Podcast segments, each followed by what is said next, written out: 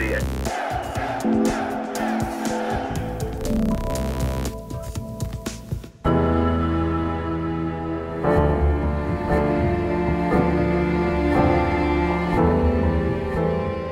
Noc dlouhých nožů, holokaust, druhá světová válka, třetí říše. To nejsou jenom pojmy z temných dějin 20. století, ale příměry, kterými šermují politici, aktivisté i diskutéři na sociálních sítích. Dnes o ztrátě citu pro míru i pro historii ve veřejném prostoru. Pozvání přijali Jiří Kůs, Michal Stehlík a Jindřich Sita. Dobrý večer. Politici si při svých veřejných vystoupeních pomáhají historickými příměry. Proč to podle vás dělají? Nejméně tři důvody. První je, že e, využívají něčeho, co je v veřejné paměti. Já si myslím, že z dějepisu člověk je e, celoživotně konfrontován s Janem Husem, Karlem IV. nebo Masarykem více než zláčkovci a polipovci. To znamená, v tom veřejném prostoru to prostě je. Druhý moment je emocionální. Eh, vždycky je to neseno nějakým příběhem, který má v sobě emoci hrdinů, zbabělců, dobrého, špatného. Je to prostě černá, bílá. No a třetí věc je nějaká identita nebo národní příběh, státní příběh, to znamená, to jsou třeba ty výročí a podobně. V kombinaci těchto tří věcí, a to jsem zmínil jenom některé z nich, to prostě funguje, aby ten příměr zarezonoval pro jejich voliče, pro širokou veřejnost. Prostě je to něco, co fungovat může a proto se to využívá. Někdy jsou to ale velmi vypjaté příměry. Kde je ta hranice, kdy se z historické paralely k současnosti stává nevkus, trapnost, argumentační faul?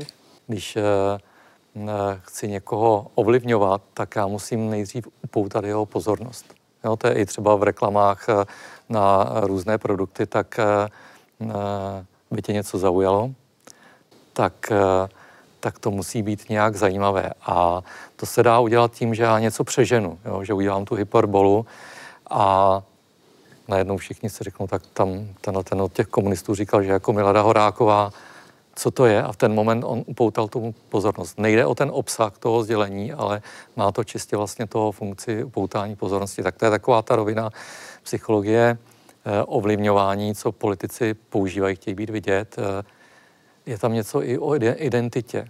Jo, oni budují, ale ne tu svoji skutečnou identitu, ale budují svůj obraz a pro ten obraz si šahají pro různé, různé věci, jedno jaké, ale musím to zapadat do toho, jak oni se chtějí prezentovat. My v psychologii máme takový termín falešné self, že vytvářím nějaký obraz, který eh, si myslím, že ode mě ten druhý očekává a že se mu bude líbit. A třetí rovina je taková ta rovina psychodynamická a ta je vlastně o tom, že my žijeme v době, nebo před covidem jsme žili v době takřka nekonečných možností a jakoby se ze všeho stávala jenom možnost nějaké volby a lajku a ocenění. Zygmunt Bauman v minulém století použil termín tekuté písky modernity a my to můžeme uh, uh, upravit na tekuté písky postmodernity, kdy plaveš v moři spousty možností a voleb, všechno jenom otázkou volby, ale pod tím, eh, když by si šla do hloubky, tam není nic, tam je prázdno. Jedna moje známa říkala, mně připadá, že to je, teď nastupuje generace, která se ubaví k smrti. Ale jakmile se pobavíš, tak se propadáš do prázdnoty, protože nemáš tu kotvu, plaveš. Jo. Takže musíš se znovu, uh, znovu se musíš pobavit, nebo znovu musíš udělat něco, co bude výrazné, viditelné, aby zažívala sama sebe a musíš to stupňovat. Jo, to je jako závislost. Dáš si jednu sklenku, další den si dáš další, ale už prostě tak si dáš ještě jednu a takhle vlastně to postupuje a najednou se ztrácí, ztrácí míra. Ty potom posloucháš toho člověka, říkáš si, co to, to už je moc asi. Ale on, pokud se díváme na tu dynamickou rovinu, ono se to bude ještě dál stupňovat a pak už je na té společnosti, jaké má normy a, a kde nastaví mhm. hranice. Mm-hmm. Jo? To je taky psychologický pojem e, hranice.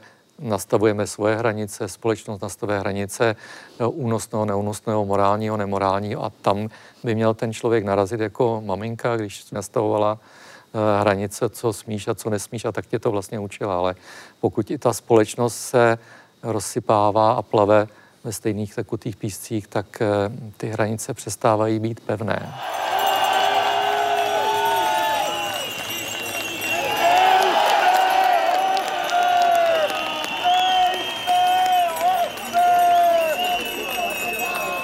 Žijeme v době, kdy si politici oblíbili nejen historické příměry, ale i válečnickou rétoriku.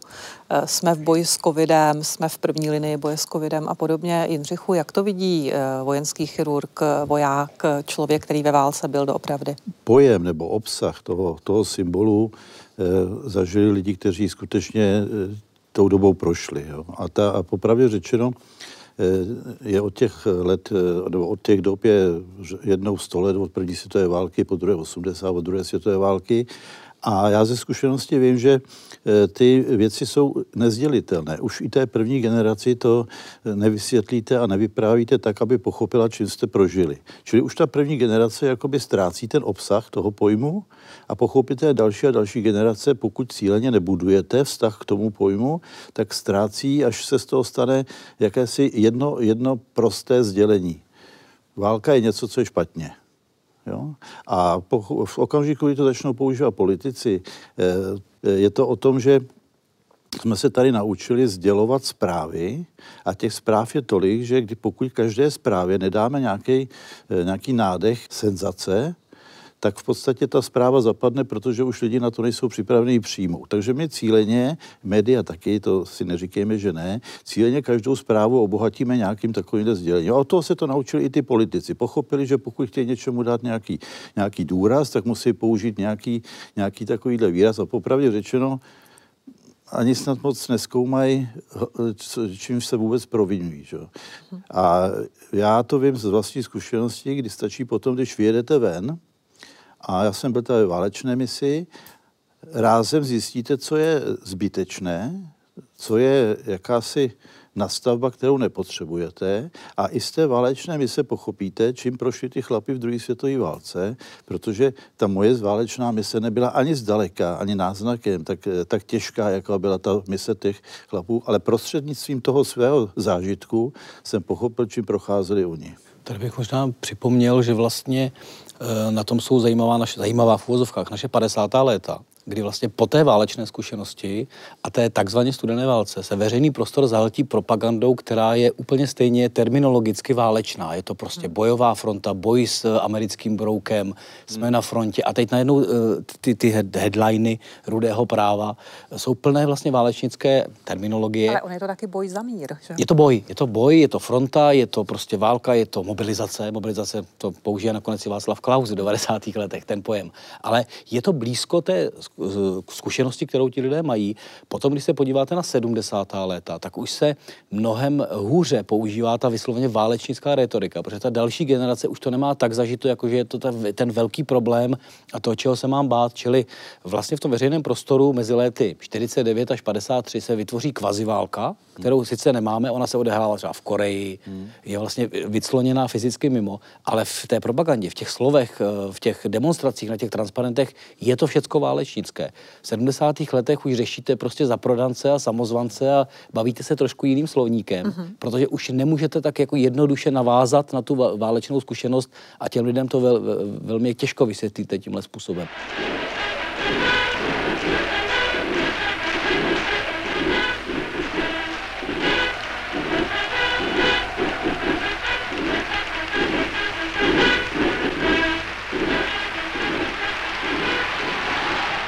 Teď sáhla ke konkrétním příkladům eh, z doby relativně nedávné. Eh, z polistopadových politiků vyvolával nešťastně volenými historickými příměry opakovaně pozornost předseda ODS Mirek Topolánek. Eh, v srpnu 2003 označil předvolební sliby ČSSD za osvětimskou lež. Potom teda uznal, že to byla chyba. Myslíte si, že právě ty aluze na holokaust, že je to něco, co už by mělo být ve veřejném prostoru tabu? Možná bych to ještě jako zostřil. Bohužel, ta dru, bohužel druhá válka má v sobě tak silnou emoci, že těch 80-70 let mnohdy nehraje roli, že se neustále používá. Myslím, že na jedné straně všichni PRisté politiku říkají hlavně neargumentovat prostě Hitlerem. To vždycky mm-hmm. dopadne špatně. Mm-hmm. To od našich ministrů sociálních věcí až, až po další. Ale ono jim to nedá. Ono je to prostě tak silné, že to prostě, prostě funguje a už to dávno nemá s tím holokaustem samotným vůbec nic společného s tou, s tou zkušeností. Ta je vlastně mimo. Jenom je to pořád ta silná emoce v tom veřejném prostoru, že pozor, genocida, miliony mrtvých a srovnání s koncentrákem Osvětimí zahraje a je vůbec jedno, co tím chtěl říct, respektive proč to říkal, ale rozhodně byl slyšet. Ono to vždycky přitáhne pozornost, protože já zvolím další příklad. Listopad 2016, tehdejší předseda TOP 09 Miroslav Kalousek přirovnal elektronickou evidenci tržeb ke koncentračnímu táboru. Dovolím si zase citaci. Budeme šťastní za každého, kdo z toho koncentračního tábora unikne, ale především chceme ten koncentrační tábor zrušit. Tady je potřeba zdůraznit, že i Miroslav Kalousek potom vlastně uznal, že to nebyl vhodný příměr, omluvil se za to ale jsou taková přirovnání za hranou, anebo je to ještě legitimní způsob, jak jitřit pozornost voličů? To je, podle, podle mě je to jednoznačně za hranou. Já si prostě myslím, že některé symboly, jak když jsou sto let staré, tak by měly mít ten obsah. Pokud možno v těch generacích ten obsah eh, pěstovat dál, aby nedocházelo přesně k tomuhle tomu. Jako prostě eh, tady, byť to třeba myslel v nadsázce, nebo to myslel nějakým způsobem, ale dopustil se čehosi, co je špatně koncentrák vždycky zůstane koncentrákem s obrovským eh, utrpením lidí a ten obsah tam musí zůstat. Jinak se tomu radši nevěnujme. Ale je, myslím si, že ty dějiny našeho, našeho státu jsou natolik závažní, že zrovna tenhle ten moment by měl být nastupujícím generacím řádně vysvětlen a měli by ho přijmout za svůj včetně toho obsahu. Pak by nedocházelo k tomuhle, co se tady stalo. Kdyby, kdyby v tu chvíli pan Kalousek eh, měl v hlavě především obsah toho, co to obnáší, tak by to slovo nikdy nepoužil v této věci. Jsem o tom přesvědčen.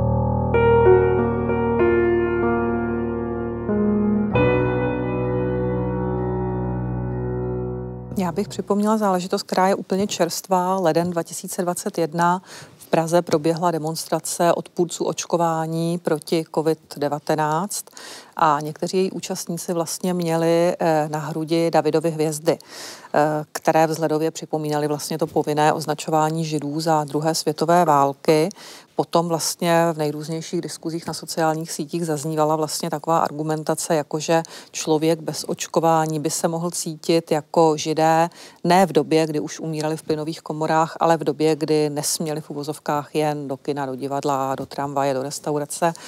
Eh, jak vysvětlit lidem, kteří argumentují, že vlastně je to opodstatněné, ty Davidovy hvězdy na podobných demonstracích, jakým z pohledu psychologa, historika, vojáka vysvětlit, že to je opravdu naprosto zásadní rozdíl. Co se stalo, když oni tam byli?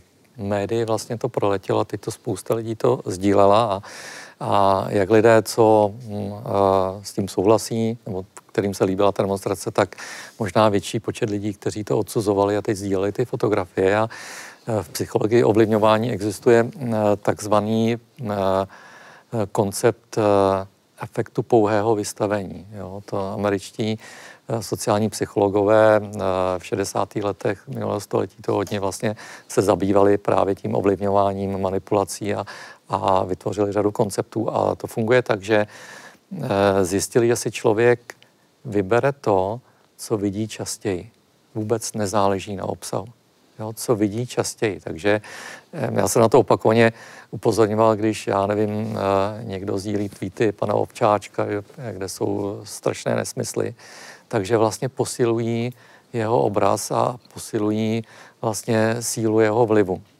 Jo. I když to kritizují, když vezmete ten obraz, my žijeme v ikonické době. Jo. My žijeme obrazy, už ne, nežijeme tolik tím psaným slovem, ale žijeme obrazy. A vy ten, tam napíšete, no to je hrůza, to přece nemůžou používat mm-hmm. uh, tu židovskou vězdu a ty to uh, nazdílíš někde na sociálních sítích, tak se tím posiluje vlastně jejich přítomnost v tom prostoru. A to je, je takový jeden z těch základních triků psychologie ovlivňování. Nechci falešně psychologizovat jako historik, hmm. ale v, v, tom, v tomhle případě eh, při fungování společnosti, to vidíme v krizích, které jsou prostě velké, proč může dojít třeba k tomu, že se dostane diktátor k moci, když to řeknu zjednodušeně. Výrazná část toho, co se stalo ve 20. století, kdy se ti lidé dostávají k moci, vypadá vlastně v tu chvíli legálně. To znamená, že z hlediska, nechci se používat Hitlera 33. rok, anebo Gottwalda v 48. roce, ty konkrétní kroky, když se budou analyzovat, řekne se ústavně jo, ne, to znamená, ten zákon jako takový nemusí vždycky zafungovat, že ty hranice jsou dány jakoby striktně a rigidně, ale pokud se poruší ona nepsaná pravidla, to znamená, to jsou ty mentální hranice v té společnosti, co už ano a co ještě ne, tak je to ten hlavní problém. Ve chvíli, kdy si lidé zvyknou na to, že nepsaná pravidla vlastně vůbec nefungují v tom tekutém světě, tak se dají překračovat a pak už nám jakákoliv legalita vlastně, vlastně nepomůže. A tam já vidím obrovské riziko těch srovnání historických, že spousta věcí byla vlastně legální ve své době, ale vedly k absolutním průšvihům ve společnosti. A vrátím se zpátky ke stavu české společnosti, ale ono je to dneska i globální. Tady, eh, ať už s pochybňováním přímo z eh, hradních komor, eh, ne, ústavních záležitostí a dalšího, tady se léta porušují nepsaná pravidla. Tady se léta překračují hranice lži, pravdy, stírá se to. Jak potom chceme rigidně vyžadovat jenom tu legalitu, když prostě uh, tahle ta pravidla nejsou a nemáme ty hranice určeny. Tady si myslím, že je obrovský problém té společnosti, že vlastně uh, nemá v sobě zažita ta nepsaná pravidla a ta Davidová hvězda prostě může být i dokladem tekutého světa, kde je potřeba dát jako nějaké opravdu razítko, aby si to lidé všimli. Ale když nejsou nepsaná pravidla, že se to takzvaně nedělá, to jsme zpátky u té maminky, tak to prostě nebude fungovat pod žádným zákonem. Mm-hmm. S tím bych naprosto souhlasil. My jsme si zvykli na to, že co není zakázáno, je povoleno. Ale přeci naše maminka nám vždycky říkala, ale to je neslušné. Jo, to jsou ty vaše nepsané pravidla, ale ty nepsané pravidla někdo musí do té společnosti prostě dávat. Buď příkladem, což jsem tak nějak moc nezaregistroval, anebo ty maminky. Jenomže ty maminky v té zrychlené společnosti dneska, teď už se nebavím o svým mamince, že? ale bavím se, bavím se o těch maminkách, které dneska mají tu, ty generace, které přijdou po nás, tak jsou v té zrychlené společnosti a v té zrychlené společnosti ani ty maminky prostě nejsou schopní pochopit tu hloubku mnohdy a v podstatě skáčou jako žabky po těch vlnkách a těm dětem tu neprav, nepsanou pravdu mnohdy ani nezdělují. Čili tady chybí něco, co vlastně těm dětem, ať už ve škole nebo někde, říká, ano, toto je zákon, je pravda, že co není zakázáno, je povoleno, ale toto není slušné. A to se, to se vytratilo. Toto to není mhm. slušné, tady chybí prostě.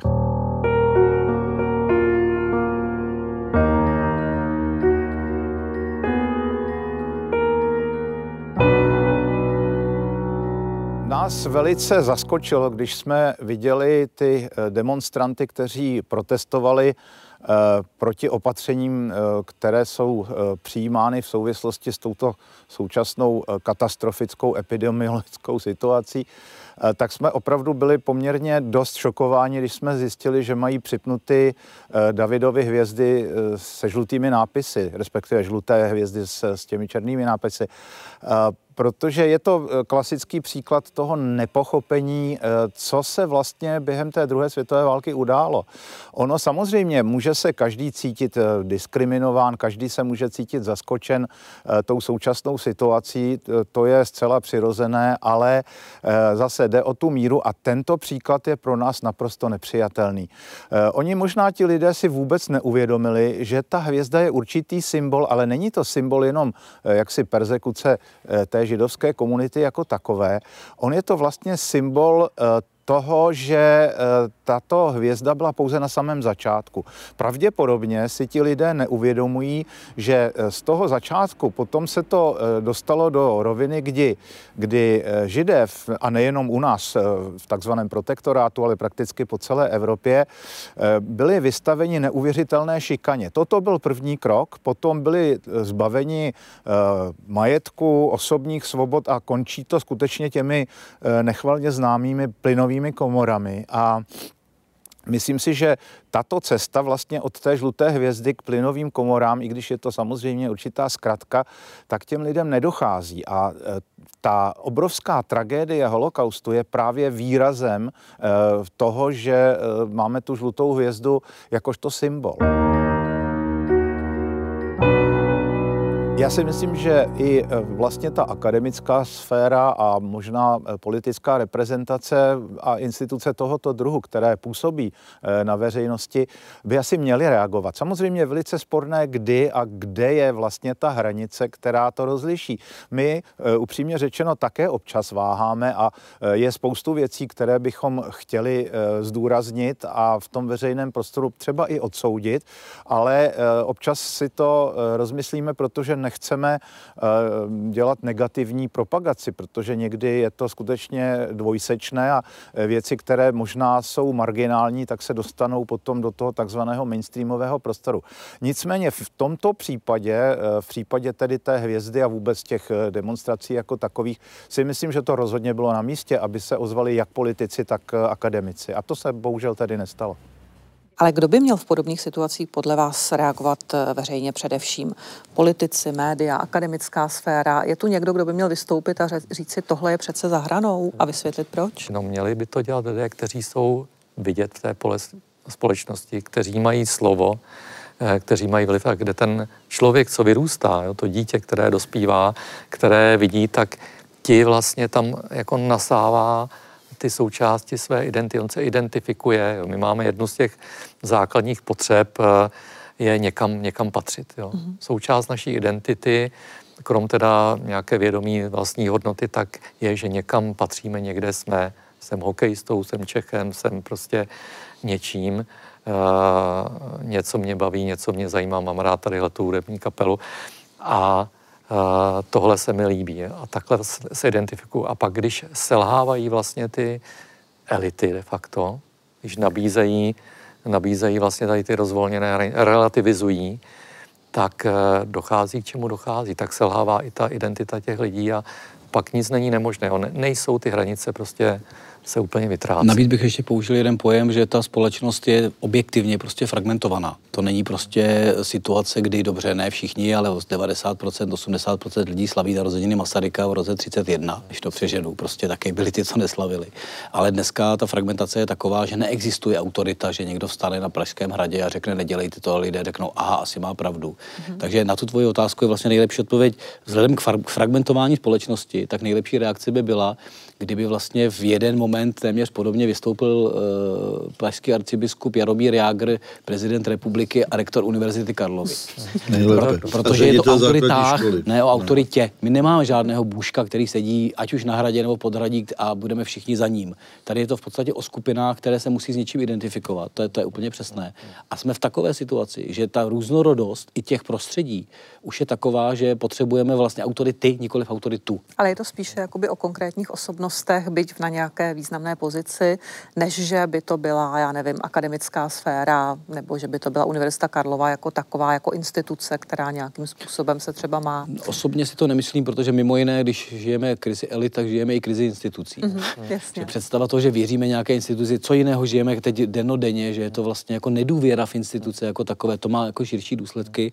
Uh, britský ekonom Paul Collier má takovou tezi, že tady, tady došlo vlastně k rozpojení identit po válce, že vlastně tady byla velmi silná národní identita v těch společnostech a teď se to rozpojilo na národní a profesní identity. Že ti chytřejší, vzdělanější, profesně úspěšnější mají ty své profesní identity a ti, kdo je nemají, mají tu národní, co jim zbyla. A na ty teď útočí Okamura a další.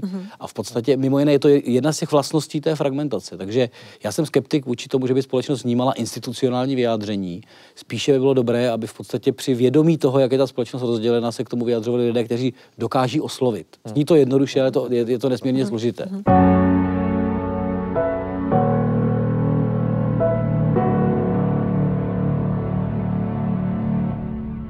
Máme tady příklad té uh, uh, antivaxerské demonstrace, kdy ti demonstranti použili uh, uh, žluté hvězdy na svých, uh, uh, na svých oděvech.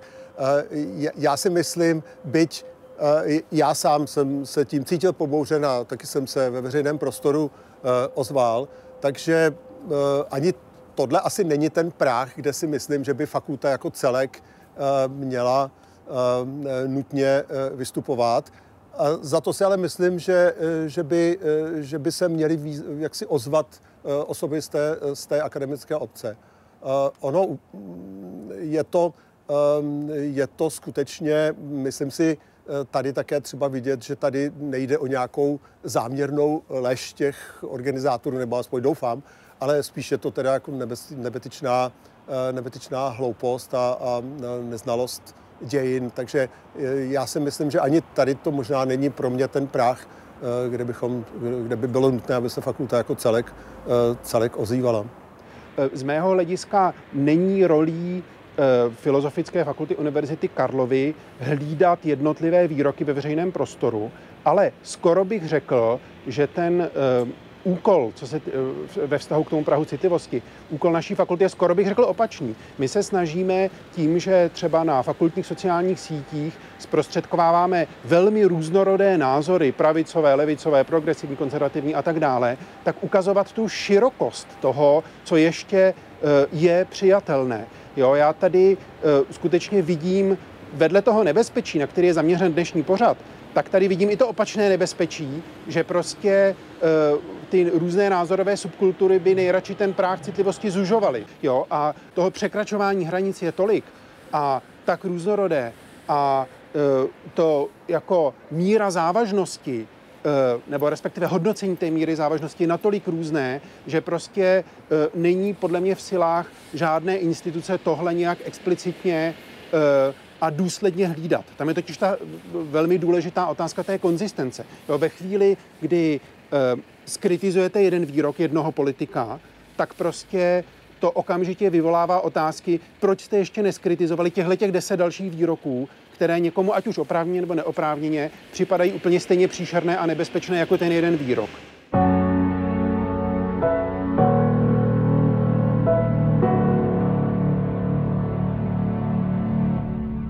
To, co jsme doteď vlastně říkali, tak je o nastavování určitých hranic, o dodržování určitých pravidel, eh, včetně třeba toho, že eh, příměry ke koncentrákům, k holokaustu, zneužívání symbolů typu Davidovy hvězdy je přejmenším nevkusné, ale není celý ten proces vlastně jenom o rozšiřování takzvaného Overtonova okna? Tak to Overtonovo okno, to je spíš otázka pro politologa, ale v podstatě zase eh, končíme u těch hranic, o kterých jsme mluvili, že je to něco, co se považuje pro politiky ještě únosné a neúnosné a ono jde vlastně od pravice k levici, že a tam pak jsou ty extrémy a, a politici mají tendenci, když vidí svoje potenciální voliče někde třeba víc na tom extrému, tak ho nějak rozšířit. Zase když se znovu vrátíme k té psychologii ovlivňování, tak já, když něco do toho mediálního prostoru vnesu, do toho narrativu to přidám, tak ono už to tam začne žít, ono už to tam je. Jo. Eh, když najednou ze lži udělám alternativní pravdu a řeknu to, tak on už to začne žít eh, vlastním životem v podstatě a tím já vlastně nahlodávám tu hranici toho Vertonova okna a posouvám ji někam.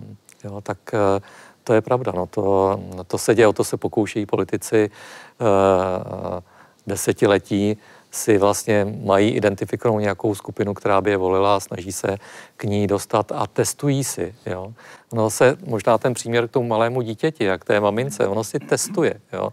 To je tak, že se vlastně narodí se malé dítě, ta maminka o něj pečuje a ono někdy, já nevím, v tom těch dvou letech nebo jak začíná růst, tak ono si testuje hranice. A tady si můžeme představit nějaký kruh a to dítě vlastně se vzdaluje té maminky a ona vždycky lásky plně jde a řeknou, tak tady už ta hranice vrece na zpátek, tady už to mhm. pro tebe není bezpečné. Tak to je takový zdravý, zdravý vývoj a to dítě si z toho odnese to, že jsou nějaké hranice, jo? jsou nějaké jasné hranice. A teď ale může být ten vývoj vypadat jinak, jo? že to dítě si bude takhle testovat hranice a ta maminka to bude jedno, tak ono si dojde někam, někam daleko a tam pak ta maminka si říká, tohle přece to nesmíš, seřve ho a teď ho vrátí ho na zpátek. Někdy ho seřve mnohem blíž a to dítě najednou, vlastně to není to kruh, je to nějaká hranice, která není úplně jasně definovaná. Vzniká tam spousta úzkosti. Tady, jak, jsme, jak se vlastně mluvilo o tom, o tom boji, o ta, ta retorika toho, jsme ve válce, jsme ve válce s covidem a teď musíme to vybojovat, tak to je paranoidní retorika. Jo, a ta paranoja, jo, to paranoidní nastavení vzniká právě eh, podle těch psychodynamických teorií tady v tom období, kdy ten člověk si z toho odnese ten svět, není bezpečné místo. Ty hranice nejsou jasně určené. Musím si dávat pozor v každém okamžiku, ať jsem metr nebo deset metrů, může někdo přijít a seknout mě, ale zároveň někdy se to povede, jo. někdy já si dojdu klidně dál, než třeba by se mělo. Mm-hmm. Jo, a tam je, tam je někde někde tahle ta možnost a to se vlastně jako kdyby se to v jiné dimenzi odehrávalo v té společnosti. Zkusím, jo, někdy mě seknou, jo, někdy třeba novináři něco nebo židovská ovec a někdy se mi to povede. Ale jakmile se to už jednou povede, tak už to tady je, jednou je jako otázka, to vyšlo. Jo, co, znamená, prostě... co znamená, že se něco povede.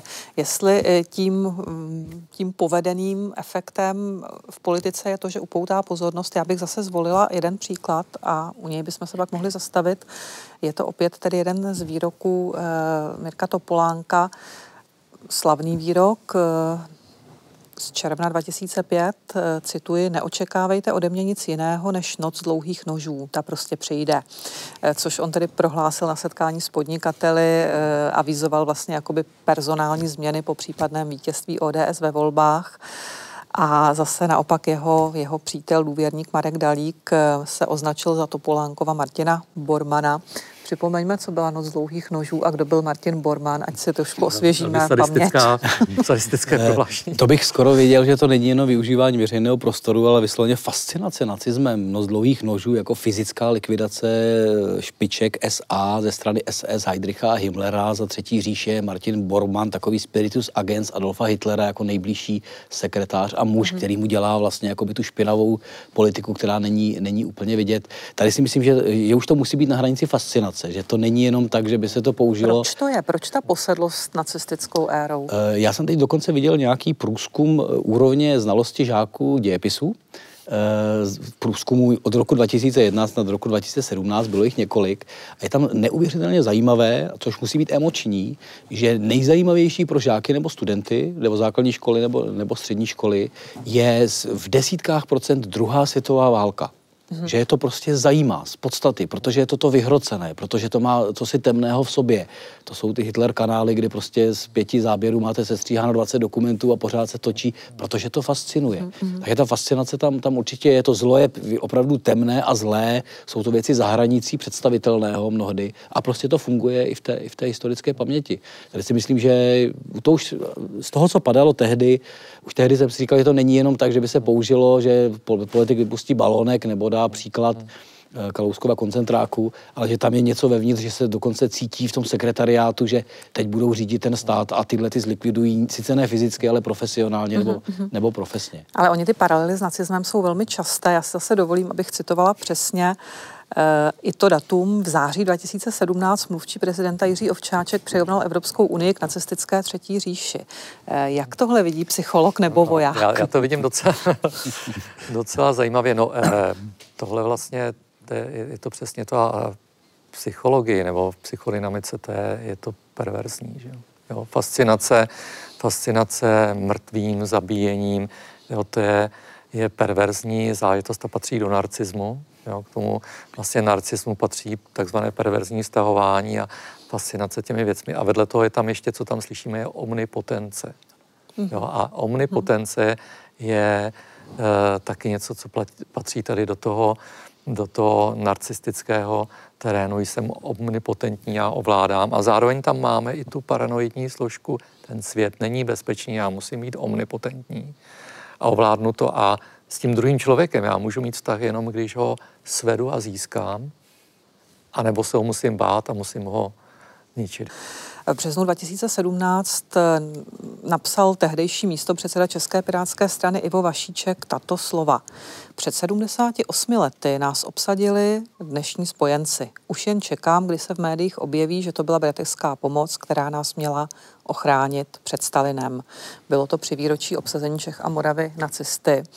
On se potom, on byl odvolán vlastně ve vnitrostranickém referendu z té pozice místo předsedy strany, pak se omlouval, hájil se tím, že šlo o nadsázku, ale zase o čem taková nadsázka svědčí? Prvotně je špatně to, že vůbec politik používá tyhle ty věci. Pokud jsme tady hovořili o určitých příkladech, tak já očekávám od politika, že naopak on bude na 100% na, t- na té druhé straně. Nebude používat tyhle ty věci, protože dává jasný příklad, že je to možné a je to slušné, když to používá ten politik.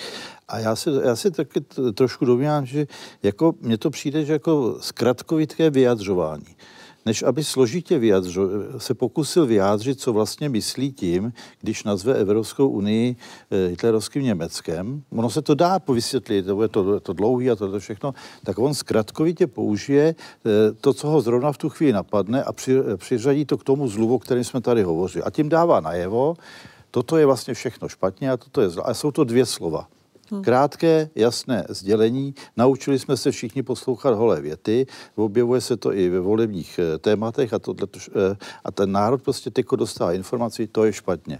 Očekávám, že zapomene, že jsem zmínil na, nacistické Německo a že mu v hlavě zůstane pouze to, že toto je špatně. Ta Evropská unie je špatně. Jo? Ten, oček, tohle to očekávám, tak to se vyjadřuju. A já to přikládám vlastně i k tomu zjednodušení celé té eh, situace, k, k tomu zjednodušení té a zrychlení té doby, kdy opravdu se nikdo dneska už nezabývá pokusem se dostat do hloubky. Chci sdělit myšlenku, tak abych ji sdělil v plné hloubce, co ta myšlenka obsahuje, tak radši použiju tadyhle tu zkratku a moc se nevohlížím na to, jestli je to zrovna vhodný nebo to není vhodný. Tohle mi prostě přijde jako, že ani bych jim nepodsouval snad nějaký zvláštní úmysl mm-hmm. nebo tohle, ale prostě myslím si, že tohle je výsledek celé té zrychlené doby a to, to je takový můj názor. No. Pojďme k dodnes asi nejdiskutovanějšímu odkazu na historii, totiž lživému tvrzení prezidenta Miloše Zemana o Ferdinandu Peroutkovi, to je ta známá kauza Hitler je gentleman. Ale zkusme něco jiného, než vybrat se ten výrok. Všichni víme, že ten výrok je vylhaný a že ho Peroutka nikdy nenapsal. A zaměřme se ale na ten kontext, ve kterém Miloš Zeman ten nepravdivý výrok eh, použil. On tím eh, zjevně chtěl ilustrovat, eh, řekněme, selhávání intelektuálů v době historických krizí, jejich, řekněme, špatný odhad politické situace a vlastně neschopnost odhadovat třeba i řekněme, směřování některých politických lídrů ze strany právě intelektuálů. O čem svědčí, když má prezident republiky vlastně potřebu akcentovat selhávání vzdělaných a respektovaných lidí, jako byl Peroutka? Tak eh, v tomto je prezident republiky, kdybych řekl ironicky, konzistentní, když je prezidentem jenom části eh, té společnosti. A tím jasně řekl, že prezidentem některých prostě není. Uh-huh. A je to spochybňování těch, zase bych ironizoval, takzvaných elit, pražské kavárny, liberálních uh, intelektuálů a podobně. Protože ti kritizují, občas jdou do hloubky a úplně zjednodušeně, když záležete, tak vám řeknou, kde jste zalhali. A to je, to je prostě problém. Ale zase to není tak, že by to Miloš Zeman dělal podle mě z nějaké své jako primární nenávisti. Ono je to politické politicky motivační pro jeho voliče. To je kalkul. Eh, ti tam budou přesně vědět, že zase se vrátím k tomu Kolierovi, tady je prostě rozdělení společnosti ve smyslu ti takzvaně elitářští, třeba profesně úspěšnější, ti, kteří vlastně nic nedělají a žijí z vás téměř. Tady se vrací třeba retorika před rokem 89 v něčem. Já se o vás starám, ale přitom jako tam ti sedí v Praze a, a kdo ví, co dělají. Takže dělá to proto, aby rozděloval společnost. Je to prostě využívání možnosti rozdělit společnost. Je to uh-huh. prostě instrumentalizace uh, té zemi, dávat vlastně do veřejného prostoru nedůvěru v uh, intelektuálu, ne, nedůvěru ve vzdělanost, protože uh, všimněte si, že kromě těch historických příměrů, ala Peroutka a podobně, to oblíbené sousloví sloví, které používá občas jak Jiří Ovčáček, tak Miloš Zeman, je zdravý selský rozum. Uh-huh. To je přece to, co máme všichni, a to nepotřebujeme ani vzdělání, ani přemýšlení. Víme, jak věci jsou, sami o sobě, teď to ještě žijeme v přímém přenosu. A nepotřebujeme k tomu peroutky, tygridy a další, kteří, kdo ví, jestli ještě nepracovali pro cizí mocnosti. To občas taky padá, jak jsou ti to za prodanci ještě ke všemu. Tady se koncentrují všechny negativní šablony, uh-huh. které vlastně rozdělují to, my, obyčejní, jsme něčím utlačováni. To je zase otázka frustrace. To je využívání frustrace třeba společenské. To, co nastalo od 90. let po dnešek, je zjevně určitá i sociální frustrace v té společnosti. Nebo já to říkám postnormalizační šok, že se o nás nikdo nestará. Ve smyslu, co používá třeba Andrej Babiš a podobně. To jsou teze, které se velmi dobře podporují tím, podívejte se, ti to vás vykořistují téměř i v novém systému a já za vás bojuji. No a v tom případě se ten intelektuál, vzdělanec, univerzitní a, a akademik je odtržen od reality a Miloš Zeman to prostě instrumentalizuje, používá to a rozděluje. Ty primitivní obrany u poruch osobnosti jo, jsou bývají často obrany první volby, protože ta porucha osobnosti, osobnost, která je nějakým způsobem narušená, buď já nevím, paranoidní, narcistická, tak ona nemá tím, že vlastně narušená je v tom smyslu, že tam je, je vnitřní zranění, to ego je narušené, nefunguje, jak má, tak ona nemá dobrou výbavu těchto těch zralých obran a i hned se propadá prostě hlouběji a šahá, eh, šáhne po těch eh, primitivních, kam patří třeba ta devalvace. Takže když eh, slyšíte někoho, kde opakovaně devalvuje své okolí, ta devalvace, to je vlastně že z latiny slovo odvozené od, od hodnoty. Mm-hmm. Jo. A když já sám v sobě cítím, že moje hodnota je někde, někde u země nízká, a teď vidím ty ty intelektuály, co mají ty školy. Jo? A teď já jim, já jim to závidím vlastně. Já vidím tu jejich hodnotu hodně vysoko. Ale já chci být na stejné úrovni. Já to nedoženu. Tak co já musím udělat? Já je musím srazit k zemi, aby oni byli stejně, stejně vysoko. A to je, to je princip devalvace. Samozřejmě tam mohou být ty manipulativní prvky, ale já si bohužel si myslím, že tam je ta osobnostní rovina, že to je auto uh, člověka z, tou, z toho narcistního spektra, jo, kde jsou různé subtypy, tak to je trvalý boj s pocitem vlastní méněcenosti, vlastní narušené hodnoty a ta devalvace tam bude znovu a znovu a, a když ho zdevalvuju, no, když vás zdevalvuju a ponížím vás a znehodnotím, co děláte a, tak jsem vyrost, ale jenom na chvilku, jo. To je, jako ta pas narcismu je, že ono to nefunguje, ta devalvace funguje jenom chvilku, tak ovčáček musí těch tweetů udělat tisíce, ale to nemá konec, jo. A to tam, to tam bohužel je a bohužel uh, tam bývá i taková velká u těch, jako těch agresivnějších typů bezohlednost, oni se často dostávají do vysokých funkcí a tam to takhle, ale je tam ta závis a devalvace, jo. Ale samozřejmě uh, on chce zářit, že jo? on potřebuje ty obdivovatele, a je tam, je tam i, ta, i ta rovina toho, tak já, to, že oni jsou stejně ponížení a ublížení. Mm-hmm. A já za zářím. Tak to je ale, jako mo, moje... Zrovna jak to takhle vyprávíte, tak já bych zrovna tohleto panu prezidentovi nepodsouval. Já, já, si mysl, já si myslím, že pan prezident, že to je čistý kalkul, On si vzal Gaussovou křivku, vyhodnotil si, kde je větší síla, to je přizpůsobil svoji mluvu, to je přizpůsobil svoji argumentaci a to je jeho voličská základna. Já si myslím, že tady, tady zrovna v tomhle případě já eh, sázím na čistý, čistý kalkul. Tak ne, nemám váš optimismus, ale, ale, ale respektuji váš názor.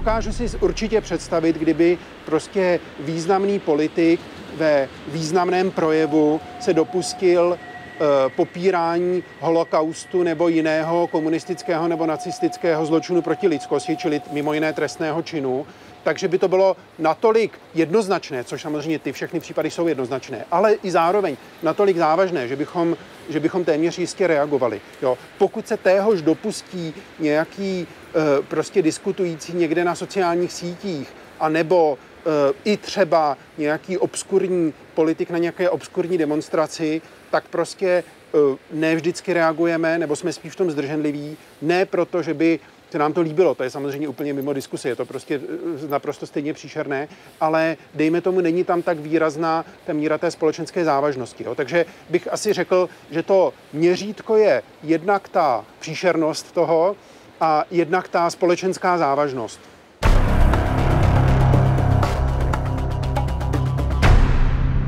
My jsme se zatím bavili vlastně spíš o příkladech opravdu z 20. století, z nejnovějších dějin.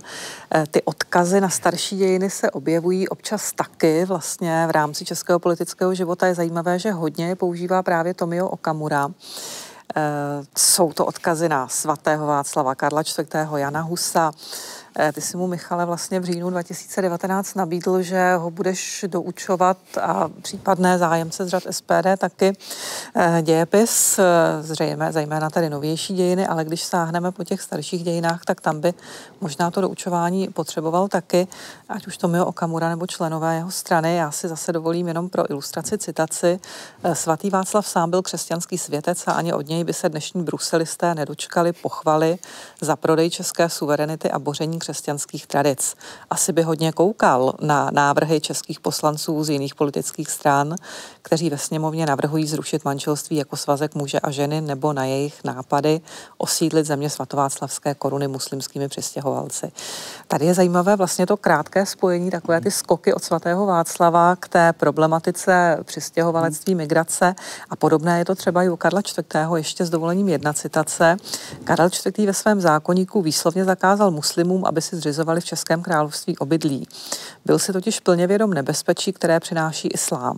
Se současnými promigrantskými neziskovkami by byl Karel IV. bez zesporu rychle hotov. Co na to ty jako historik? Já navážu na to, co říkal, co říkal kolega ve smyslu, je vlastně jedno, že použil Karla nebo Husa, on chtěl říct něco jiného. Mm-hmm. A tady přesně funguje to, kdy eh, já zase možná trošku ošklivě uh, mohu klidně srovnávat způsob práce z historií Tomia Okamury s mým dalším oblíbencem jako historických témat Danielem Landou. Mm-hmm. Že já tomu říkám úroveň dějepisu mezi pátou a osmou třídou. To jsou prostě stavební kameny, které má vlastně v této zemi každý v hlavě prostě 1415 Jan je jak ta scénka s Marečkou Politemi pero, to prostě ví každý. Karla IV. no to nemůže nevědět, když je to největší Čech a nebudeme se bavit o tom, co je to české. Mm-hmm. Cyrila metodě, když máme státní svátek. Takže vezmete si ty stavební kameny historie, který každý prostě má nebo je v rámci svátku cítí. Mimo jiné, Tomio Kamura velmi často používá tyto výroky v době, kdy se ten svátek slaví. Mm-hmm. Jan Hus byl první příznivec, tuším, přímé demokracie. To bylo zase e, v rámci dalších výroků. A Cyril a metodě jsou důležití, protože přišli z východu. A teď tam vidíte ty, ty teze, které jsou aktualizační, ale jsou přesně postavené na tu úroveň, kterou, teď to neříkám ani nějak jako, že bych za, intelektuálně zahlížel na většinu této společnosti. Na to, co každý v té škole slyšel. A těch pár men si odnese prostě Moravské pole, Husa, Karla a potom Masaryka. Bílá hora. A, a, a Bílá hora. A funguje to úplně skvěle. A je úplně jedno, co použil za historickou věc. Já se, aha, Karel, to jsem někde slyšel. Mm-hmm. A imigranti a, musl, a, a funguje to. Je to politická instrumentalizace par excellence. Zatím poslední historický příměr, který vzbudil velkou pozornost, ten opět teda patřil moderním dějinám a zase eh, té válečné tematice, kdy ministrině Maláčová prohlásila, cituji, ani druhá světová válka nespůsobila to, co covid. Bylo to přehnané, hloupé nebo jenom nešikovné? Jak to vidí voják? No, tak to je to, co jsem říkal na začátku, že jo. Paní ministrině Maláčová, nevím, kolik jí je let, ale je už od té druhé světové války tak vzdálená, že prostě pro ní se to stalo jenom jakýmsi názvem nebo jakýmsi pojmem bez jakéhosi, bez jakéhosi obsahu a nešťastně tohle to použila. No. Já bych jim všem doporučoval, kdyby teď radši používali třeba svatoplukový pruty. Jo. To by bylo si myslím k dané situaci covidové by bylo, a teď to do těch lidí spát a vysvětlím tím, co jsou svatoplukový pruty a možná by to byl pozitivní signál. No. Tohle to, já prostě zůstávám pořád u stejného. Politici by neměli používat tyhle ty eh, symboly zvláštné v té, v té souvislosti, jak, jaké je používají. To jsme si řekli, protože jsou tím příkladem. Jo? A když už nezná obsah toho pojmu, no tak bych ho nepoužil vůbec. Teda. Chápu, že ta situace není jednoduchá, že to je jakási eh, epidemie, která má své úskaly, má svoje mrtvé, ale druhá světová válka, to je tedy opravdu něco úplně jiného. Možná jenom zajímavá věc. Eh, spousta politiků nebo veřejně činných lidí ty historické příměry často používá třeba jenom jako symboly, že ani příliš neřeší jejich skutečný obsah. Ale ještě zajímavější je položit si otázku, kdo je nepoužívá. Já mám dojem, že třeba Andrej Babiš je nepoužívá zrovna často. Já si myslím, že tam to zase vysí v té politické logice jeho marketingového týmu, že pokud by se vyhodnotili, že to teď bude fungovat, tak vezme ty svatopulkovy pruty a postaví se někam na Moravu a bude říkat, jak budeme svorní. Když to vyhodnotí ten tým, který řekne, teď by to fungovalo. Já k tomu mám vždycky dva příklady. Nepoužívá, protože ten tým to prostě nedefinoval. Ale přece jenom, eh, když se objeví ohromná kauza Kundera, zda kniha Novákova je Hanopis anebo zajímavý román, tak se v Třeboni vyfotí ulázní prostě s knihou Kundera před sebou a řekne, Kundera je velký spisovatel, protože mu prostě řekli, že to bude fungovat na určitou část společnosti. Pokud je téma eh, Rejnkův statek na Vysočině, což je v konečném důsledku výsostně opravdu intelektuální téma, nepředpokládám, že drtivá většina lidí bude číst Rejnkovi básně či dívat se po večerech na jeho grafiku a je to prostě úžasná kulturní osobnost, tak se tam ale objeví a najednou má při své promluvě v rámci Čau lidi v jedné neděli před sebou obrovské dva katalogy Rejnka, protože to bylo chvíli téma, které ten týden bylo v tom veřejném prostoru. Takže tady je to také instrumentalizace, ale vzhledem k tomu, že používá jako jiné metody toho marketingového týmu, tak to využije opravdu jako to skákání těma šapkama po, po té společnosti a na těch vlnách a nemá v tom tu emoci. Je to jenom využití prostě té pěny dní, která teď zafunguje a jede se dál. A ještě vy jste tady eh, zmiňoval, že vlastně ty základy je pátá až sedmá třída v tom dějepisu. Nemůže to jít třeba i tak, že chyběl? Možná se ještě na závěr vraťme do českých dějin. Zapomněli jsme na komunisty. Eh, používají oni historické příměry, anebo jsou to jenom takové ty opravdu nejznámější kauzy typu, kdy paní Semelová se vyjádří o Miladě Horákové a eh, dopadne to tak, jak všichni víme. Tady podle mě platí, že je úplně stejná politická logika. Mluví ke svým voličům, to znamená, mluví k tomu, kdo byli ještě jejich voliči a dneska utekli, utekli jinam. Když paní Semelová řekne, že Horáková se přiznala, bylo to v pořádku, případně pan Grospič řekne, že o, e, 68. byly oběti autonehod, tak já si skoro e, nedovedu představit, že by si myslel, že jsou to oběti autonehod. Ono, když narazíte na tank, tak to může být nehoda, ale ten tank tam nemá co dělat. Ale jiná věc je, komu to říkají. Oni prostě si utvrzují své voliče a tam nad tím se vznáší ta nostalgie nad tou situací před rokem 89. To je to, to hlavní sdělení Oni vám teď modelují historii jakoby po svém, po tom 90. ale my přece víme, že nebylo všechno špatně. Ty historické příměry nejsou až tak jako sofistikované, že by je využívali z těch starších dějin.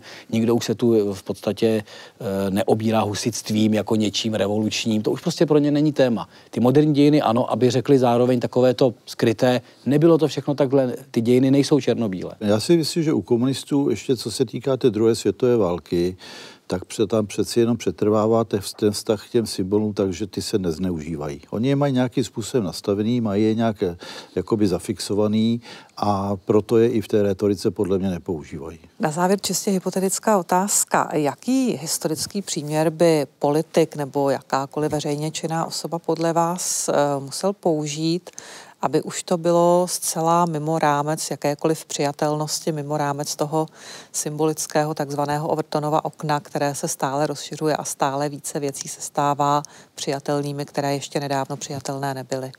Je vůbec nějaké tabu, které ještě nebylo překročeno? Se skoro myslím, že to dno neexistuje. Jo. Podle toho, co pozorujeme, co se vlastně odehrává, tak si bo, bohužel si myslím, že že ta hranice není. No. Už se obávám, že nejsme v Overtonově okně, ale prostě hmm. v širokém nebi, kde je možné hmm. úplně cokoliv. Hmm. Pro mě teda za hranou jsou všechny příklady, které se tady, které se tady uváděla. A přesto zaznívají, zaznívat asi budou hmm. a obávám se, že uh, to asi bude pokračovat uh, o to intenzivněji, oč intenzivněji se budou blížit, ať už podzimní parlamentní volby nebo případně jakékoliv jiné volby, protože konec konců vždycky je před nějakými volbami. No ale pak si položme otázku, kdo a kdy začne kultivovat tuto společnost. Tak možná je to i na nás. Každý za sebe. Já se v této chvíli loučím s vámi i s dnešními hosty. Děkuji jim za jejich názory a těším se na shledanou u příští historie CS.